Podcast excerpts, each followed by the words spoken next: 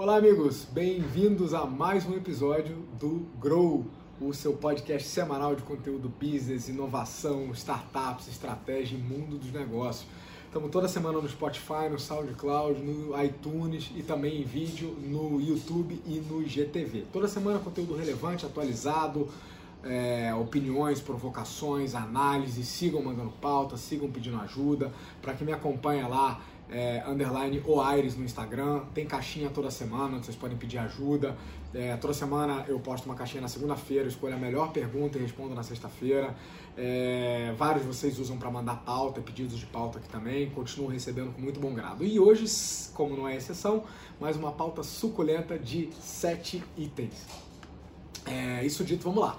Nossa pauta de hoje, número um vamos dar mais uma préviazinha do novo normal. Então aquela websérie a gente vai lançar aqui em primeira mão a data que ela vai sair. É, e vamos trazer aí alguns spoilers, alguns dos insights que a gente encontrou na nossa pesquisa e que a gente vai compartilhar lá. A cada semana a gente vai trazer um pouquinho mais. Na semana passada a gente falou dos nossos insights sobre pessoas e clientes e hoje vamos falar dos nossos insights sobre economia e mercado, tá? Que cara tem um novo normal sobre esse aspecto. Item número 2, privacidade versus saúde pública. Num momento onde é, muita tecnologia e uso de dados estão sendo usados como enfrentamento à pandemia do Covid, qual que é o limite?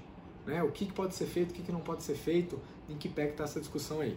Item número 3, Nova York, a cidade que nunca dorme, sempre na frente, está sempre nos ensinando e dessa vez parece que está nos dando aí uma, um olhar, uma pontinha, um gostinho de que cara tem um novo normal. Nova York está começando o seu processo de reabertura e tem algumas lições para nos dar. Item número 4, Facebook Shops, a nova arma do varejo digital lançada pelo Facebook. Tem novidade aí.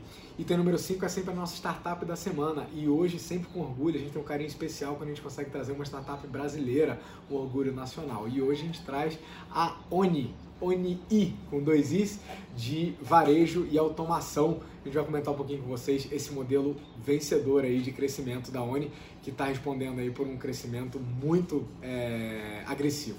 Número 6 é sempre a nossa dica Grow da semana, né? A gente sempre recomenda um conteúdo ou uma programação. Hoje a gente tem duas dicas para passar para vocês. E número 7 é sempre o nosso bônus, né? Onde vocês recebem um link, uma ferramenta.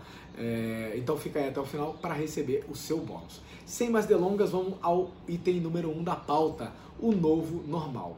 Então, quem nos segue já me ouviu falar a partir desde a semana passada, desde o episódio passado, que a gente está preparando uma websérie, uma espécie de um documentário compilando o que há de mais sólido, as melhores informações produzidas pelas melhores fontes do mundo.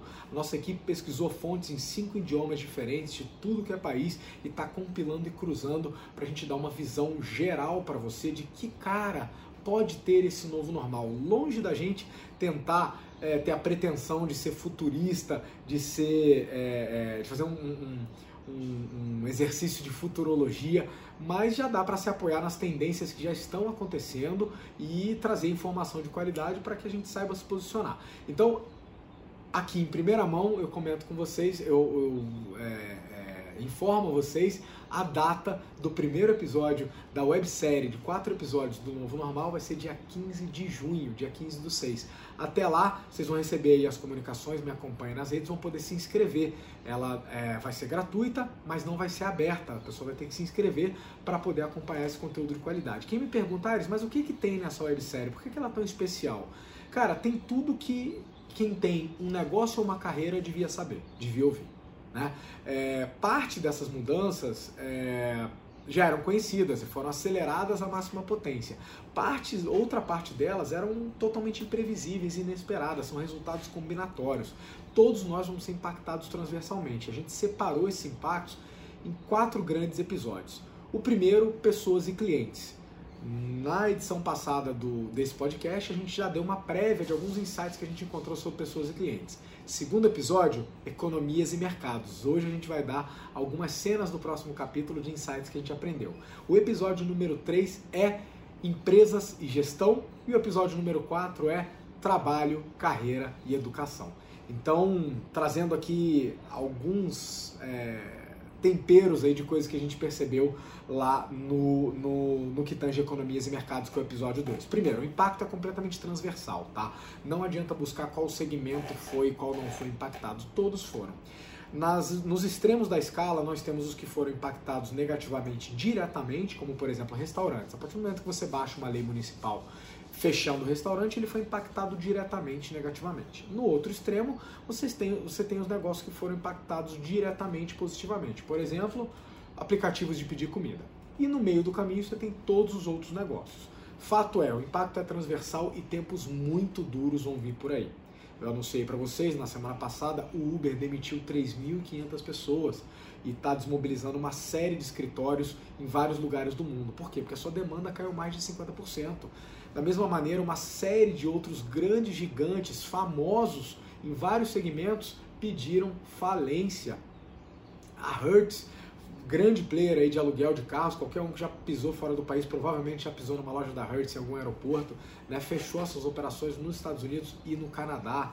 Junto delas, a Neiman Marcus, a JCPenney, a Avianca, a Gold Jeans é, e milhares de outras multiplica isso, cada empresa dessa tem ao seu redor um ecossistema de outras organizações que ou são provedoras e fornecedoras dela ou clientes delas. E aí multiplica de novo pela quantidade de funcionários e multiplica de novo pelas famílias desses funcionários. Isso é para você começar a ter uma ideia do impacto exponencial negativo de uma desaceleração econômica. É isso que está acontecendo nesse momento. Então, tempos duros virão. Segundo insight, da mesma maneira que existem riscos e impactos negativos tem muita oportunidade. E aqui a gente vai passar longe do, do papo superficial de enquanto uns choram, outros vendem lenço. Estamos falando de oportunidade real. O e-commerce, por exemplo, aumentou seu faturamento em 42% nas últimas semanas. Né? Mesmo considerando que o e-commerce no Brasil responde a 7% só do varejo total. Então tem muito espaço aí para crescer. Né? É... Muita gente me pergunta, ah, e quais segmentos, quais produtos agora estão bombando? Eu não gosto de botar segmentos inteiros num balaio, tá?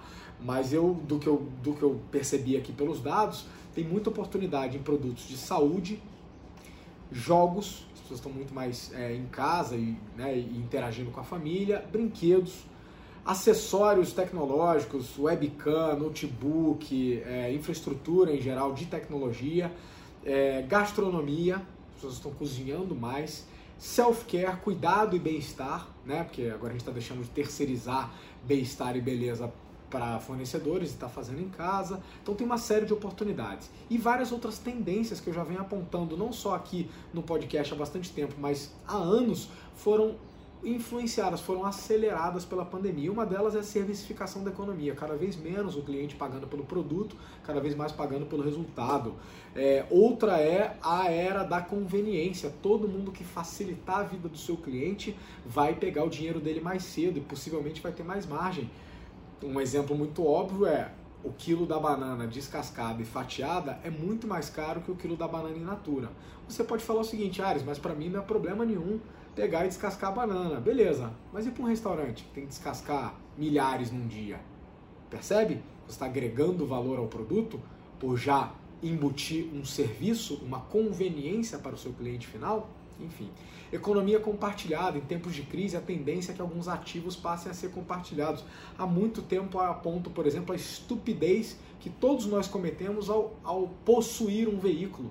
Né? Para vários de nós, essa conta já não fecha mais, não faz sentido. É muito mais caro ter um produto, quando você, ter um veículo quando você põe tudo na ponta do lápis, dependendo do uso que você faz dele. Nesse momento, a economia compartilhada deve entrar em alta novamente. Tá?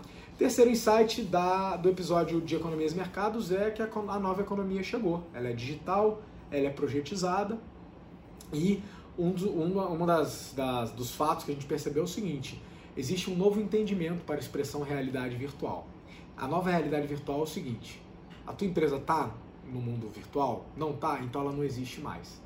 Para vários negócios, essa é a nova verdade, de que mesmo que você tenha um histórico, uma tradição no mundo físico, você tem que passar a operar e estar pelo menos presente no mundo digital. Se o teu cliente não te achou, dificilmente ele vai pegar o carro e vai até você.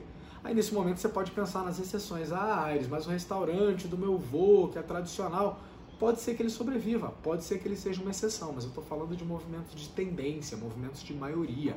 Né? A nova realidade virtual é assim. Então, mesmo para quem opera no mercado físico, a nova tendência é o omnichannel, você atender o seu cliente por diversos canais, ou pelo menos usar o canal digital para ele fazer, para fazer o seu cliente chegar no, no canal físico. E o quarto item do episódio 2 é que o sucesso é em rede, né? ou seja, é, é, melhorias no sistema capitalista. Então, vários de vocês ouviram no episódio passado desse, desse podcast a gente falando sobre a Donut Economy, né, o modelo, o modelo de recuperação sustentável da economia proposto por é, Amsterdã e sendo abraçado por várias cidades no mundo. Falando isso em grandes economias. A gente falando especificamente sobre negócios e empresas, é, a tendência, o que eu tenho visto agora nas empresas que eu invisto, ou nos meus clientes, ou na, nas minhas mentoradas? É época de parceria, joint venture, competição. Se você nunca me ouviu falar disso e não sabe o que é, minha recomendação é que você se inscreva para ouvir isso e muito mais lá na websérie do Novo Normal. Tá bom? Se você quer saber como e quanto você foi impactado e como se adaptar, eu sugiro que você não perca. Semana que vem nesse podcast tem mais é, gostinhos aí, mais spoilers da websérie Novo Normal e fica ligado aí para se inscrever. Item número 2 da nossa pauta, privacidade versus saúde pública. Tema delicioso, debate quente, está longe de acabar, tá? Nós já tivemos outras pandemias, outras pandemias antes. Quem assistir lá o Novo Normal, eu vou é, explicar algumas delas e a diferença delas para essa atual. Mas uma das diferenças muito claras é que a gente nunca teve uma pandemia num mundo ultraconectado. E as estratégias é, é, de combate estão fortemente apoiadas no uso da tecnologia. Essa é uma grande marca do enfrentamento da Covid-19, né? É um enfrentamento muito baseado em tecnologia. Mas se por um lado informação é arma, ou seja, o governo saber é, quem tem, quem tem sintoma, onde está, qual é a concentração geográfica, quem foi atendido aonde, quem viajou, quanto, se por um lado isso é informação, por outro lado, qual a fronteira? Qual que é o limite de, do que pode ou não se pode fazer com esse dado? A quem ele pertence? Para que, que ele pode ser usado? Quem vai curá-lo? Quem vai cuidar dele? Quem vai ser responsável civil criminalmente por ele? Essas perguntas não têm resposta, não estão escritas. Então, assim, é, uma série de países e organismos estão denunciando o uso ou irresponsável dos dados ou até criminoso, uso de má fé, se aproveitando da excelente motivação de combate à Covid para se aproveitar dos dados. Né? Vocês já devem ter ouvido falar que data is the new oil, essa frase não é minha, dados são o novo petróleo. É, elas são é, essa frase é apenas um reconhecimento que dado é um ativo muito importante nos negócios hoje. Qualquer um que já foi meu aluno de Business Intelligence, é, ou participou de algum projeto de consultoria meu nessa área, sabe que você espreme inteligência de dados é, a inteligência de negócio a partir dos dados. Então, é, a OECD, acho que todo mundo né, conhece a importância e a relevância da OECD, lançou um artigo chamando Tracking and Tracing COVID While Keeping Privacy, ou seja, é, traqueando e rastreando a Covid e mantendo, man, enquanto se mantém a privacidade de dados. O The Economist fez uma, uma quase que um deboche falando que esse vai ser o primeiro grande teste da religião não oficial da União Europeia. E ele diz que a religião não oficial da União Europeia é privacidade dos dados, porque isso lá para eles é um, é um direito inalienável, um direito muito importante. E pela primeira vez eles estão sendo questionados de maneira forte é, de poder usar de maneira mais aberta esses dados. Então, um grande teste. Aqui no Brasil, o pessoal da Data Privacy, no meio de abril, soltou um, um relatório de recomendações chamado Privacidade e Pandemia Recomendações para o uso legítimo de dados no combate à Covid-19. Lá eles trazem nove recomendações muito práticas para o uso responsável e legítimo dos dados, mesmo durante a pandemia. E o pessoal da Internet Lab, agora há pouquíssimo tempo, duas semanas atrás, no final de abril, lançou uma análise de oito aplicativos brasileiros, dos governos brasileiros, ou seja, aplicativos lançados pela administração pública, e analisou esses aplicativos sob quatro aspectos consentimento, necessidade, transparência e segurança. E para cada um desses aspectos, ele deu uma notinha, um vírusinho verde, amarelo ou vermelho. Já adianto para vocês, nenhum aplicativo recebeu os três verdes. No bônus de hoje, vocês vão ter o link para dar uma olhada nesse mapa e ficar esperto com isso, tá? É, tem país, inclusive, pedindo centralização das bases de dados do Covid, ou seja, qualquer aplicativo ou plataforma que reúna dados relativos à Covid, que teria que centralizar essas bases para que elas possam ser monitoradas, cuidadas e rastreadas. Google e Apple já disseram não. Então, assim, em tempos de LGPD, em tempos de dados são o novo petróleo, esse papo está longe de ter fim, já era uma discussão ultra polêmica, porque a gente está no limite da, da, na fronteira da regulação. O que é a fronteira da regulação? Vocês lembram, quem, qualquer um foi em palestra minha há 5, 7 anos atrás, na época que Uber e Airbnb ainda eram bons exemplos de inovação, porque ainda era relativamente novo para a maioria dos brasileiros, é, e eu falava o seguinte, é, a Uber quando nasceu, ela nasceu como um negócio rebelde, não só porque em alguns lugares ela era ilegal, mas na maioria das cidades ela estava numa zona cinza, que nem ilegal ela era, porque a regulação não previa uma plataforma como, como Uber. Então ela estava numa zona cinza não regulada. Por quê? Porque ninguém tinha imaginado que uma plataforma tecnológica pudesse conectar motoristas e passageiros da maneira como o Uber fez. Da mesma maneira, as perguntas que estamos fazendo agora sobre o uso de dados não têm respostas porque nunca foram perguntadas. Da mesma maneira, é igual a perguntar: quando um carro autônomo atropela uma pessoa, a culpa é de quem? Ninguém sabe. Essas são perguntas que a gente vai ter que desenvolver longos debates. Regulação requer aprovação social, debate exaustivo. O problema é que agora não há tempo. A gente tem uma velocidade urgente para tratar a Covid. Então, esse é um tema que a gente certamente vai voltar a falar é, espero que os países consigam achar o melhor equilíbrio entre o uso dos nossos dados, mas de maneira responsável e que sirvam de fato somente ao uso legítimo do combate à pandemia e nada mais. Voltaremos com isso. Item número 3, Nova York, a Big Apple já nos dá sinais do novo normal.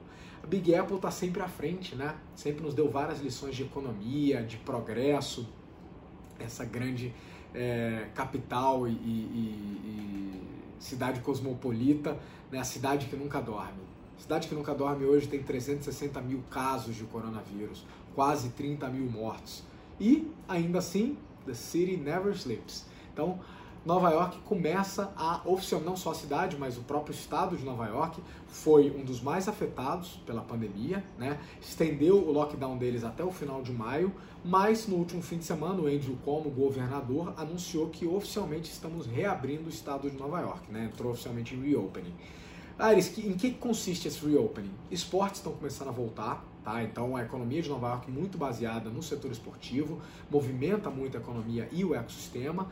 Então, esportes estão começando a ser autorizados para voltar a treinamentos e voltar a operar sem público. Então, treino, transmissão, é, sem aglomeração, sem, sem o pessoal ir ao estádio. Veterinários estão também autorizados a voltar a operar e os parques também. Né? É, agora, parque a gente lembra logo de aglomeração e tal. É um negócio um pouco diferente. Os parques estão voltando a operar, mas com práticas de distanciamento social. Acho que alguns de vocês podem ver, eu separei aqui uma imagem que representa um pouco essa, essa nova realidade. Talvez alguns de vocês tenham visto. Esse aqui é uma foto de um parque em Nova York, mostrando claramente demarcadas no chão as áreas de distanciamento entre as pessoas. Isso aqui é só um sinal, é só uma foto altamente representativa, porque eu não estou aqui trazendo uma notícia para vocês, eu estou aqui trazendo uma reflexão de que cara tem o mundo do amanhã. Porque se você considerar que a gente não vai ter vacina tão cedo e mesmo que se descubra a droga, né, se descubra um anticorpo para essa para esse vírus, a cadeia de produção e distribuição disso ainda vai levar muito tempo, ou seja, é bem provável que a gente permaneça em distanciamento durante meses, dependendo do país, mais de ano, talvez essa seja a cara do novo jeito de interagir. Então, como eu comentei aqui várias vezes, quem está esperando que em algum momento vai vir um, um anúncio do governo, acabou, descobrimos e sai todo mundo pela rua se beijando e se abraçando e vai ter churrasco, carnaval, não é bem assim, pequenos gafanhotos. Esse, esse, esse retorno ele é muito mais uma transformação para um jeito de interagir diferente do que daquilo que a gente estava acostumado. Né? E talvez o jeito de interagir que a gente estava acostumado ainda vai levar um bom tempo. Então, Nova York aí, junto com o Sudeste Asiático, está começando a nos dar olhares de que cara pode ter o novo normal. Fica aí a reflexão e a gente começar a pensar que oportunidades tem nisso aí. Vamos pensar. Item número 4, Facebook Shops. Facebook dá mais uma movimentação matadora e lança a funcionalidade Facebook Shops. Facebook Shops é uma plataforma de e-commerce, de comércio digital, totalmente integrada ao Facebook, porque é, é dele. Lançaram agora no dia 19 do 5, super recente, na, na semana anterior, onde, palavra do próprio Facebook, qualquer vendedor de qualquer porte ou orçamento pode vender e se conectar diretamente aos seus clientes. Bacana, né? Bom, a tecnologia não é nova. É, já há bastante tempo, plataformas e softwares oferecem a possibilidade de você subir uma loja virtual no YouTube, no, no, no Facebook, perdão. Inclusive, no ano passado, é, passou uma startup pela nossa mão é, pela, né, eu faço parte de algumas casas de investimento e algumas na Europa. Uma startup europeia que faz plataformas de e-commerce, lojas virtuais no Facebook, negócio muito bacana, uma plataforma excelente. É, acabou não dando certo o deal, o investimento, mas o negócio está ali, né? um negócio mercado bilionário. E é, o Facebook também percebeu essa, essa necessidade ou essa oportunidade e lançou a sua plataforma. Só para vocês terem noção um pouquinho do tamanho. Hoje mais cedo, no início do episódio, eu comentei que o e-commerce aumentou em 42% do seu faturamento. Isso por si só já é um faturamento, um aumento cavalar, tá? Eu tenho clientes multinacionais que põem 5, 6 milhões aí em anos de projeto para ter aumento de 3, 4, 5% no faturamento, então 42% é um aumento cavalar. E também dei para vocês o dado de que no Brasil o comércio digital representa 7% do, do comércio total, né, frente a 93% do físico. Pensa bem, nos Estados Unidos isso representa 12%, na China representa 15%. O território que isso tem para se expandir é imenso. E você tem uma plataforma diretamente integrada né, do Facebook que se beneficia de todos os algoritmos, de todos os robôs e todos os dados, é matadora. Então todo mundo aí que tem varejo na área de saúde, jogos, brinquedos, acessórios, é, gastronomia, self-care, mais um monte de outros segmentos pode se beneficiar. No momento a plataforma só funciona nos Estados Unidos. A minha dica para vocês é: imagine o impacto disso positivo para quem souber se posicionar nessa oportunidade. Então não espere chegar aqui. Use outras plataformas que não são do, do Facebook, mas abra a sua loja é, digital lá e comece a vender o quanto antes. Beleza? Vamos para o item número 5 da semana, a nossa startup da semana. Vamos falar da Oni. Oni I, com dois Is. É sempre um orgulho quando a gente traz startups brasileiras aqui para o pro nosso programa. E essa é, combate aí uma, uma dor, é, acho que é atual de todo mundo. Nunca foi tão difícil fazer compras, né? Porque é complicado, seja pelo risco de aglomeração, seja porque os supermercados têm um prazo cada vez maior né, no seu serviço de entrega. E esse foi o motivo central pelas projeções da Oni quadruplicarem nesse ano. Essa startup desenvolveu um modelo de loja autônoma para condomínios. Então, sem vendedor, sem caixa registradora, permite que você faça compra usando somente o seu celular e sem ir muito longe de casa, só descer no seu pijama e pantufa, descer ali no térreo e fazer as suas compras. Antes da pandemia do coronavírus, o plano deles era instalar 80 unidades até o fim do ano. Essa estimativa foi revista para, vou falar aqui pertinho do microfone, 300 unidades até o fim de 2020. Né? É, na contramão da crise, esperam crescer, faturar ainda bastante esse ano com a ambição de se tornar um unicórnio. Sem entrar no mérito do, do, do rótulo unicórnio ou de se é isso que eles deviam estar buscando ou não, de fato é um modelo vencedor. Como é que funciona? Eles trabalham com um container é, adaptado, né, desenvolvido por eles, que não tem nenhum vendedor e que permite o morador acessar o ambiente e realizar a compra e o pagamento usando somente um celular. Né?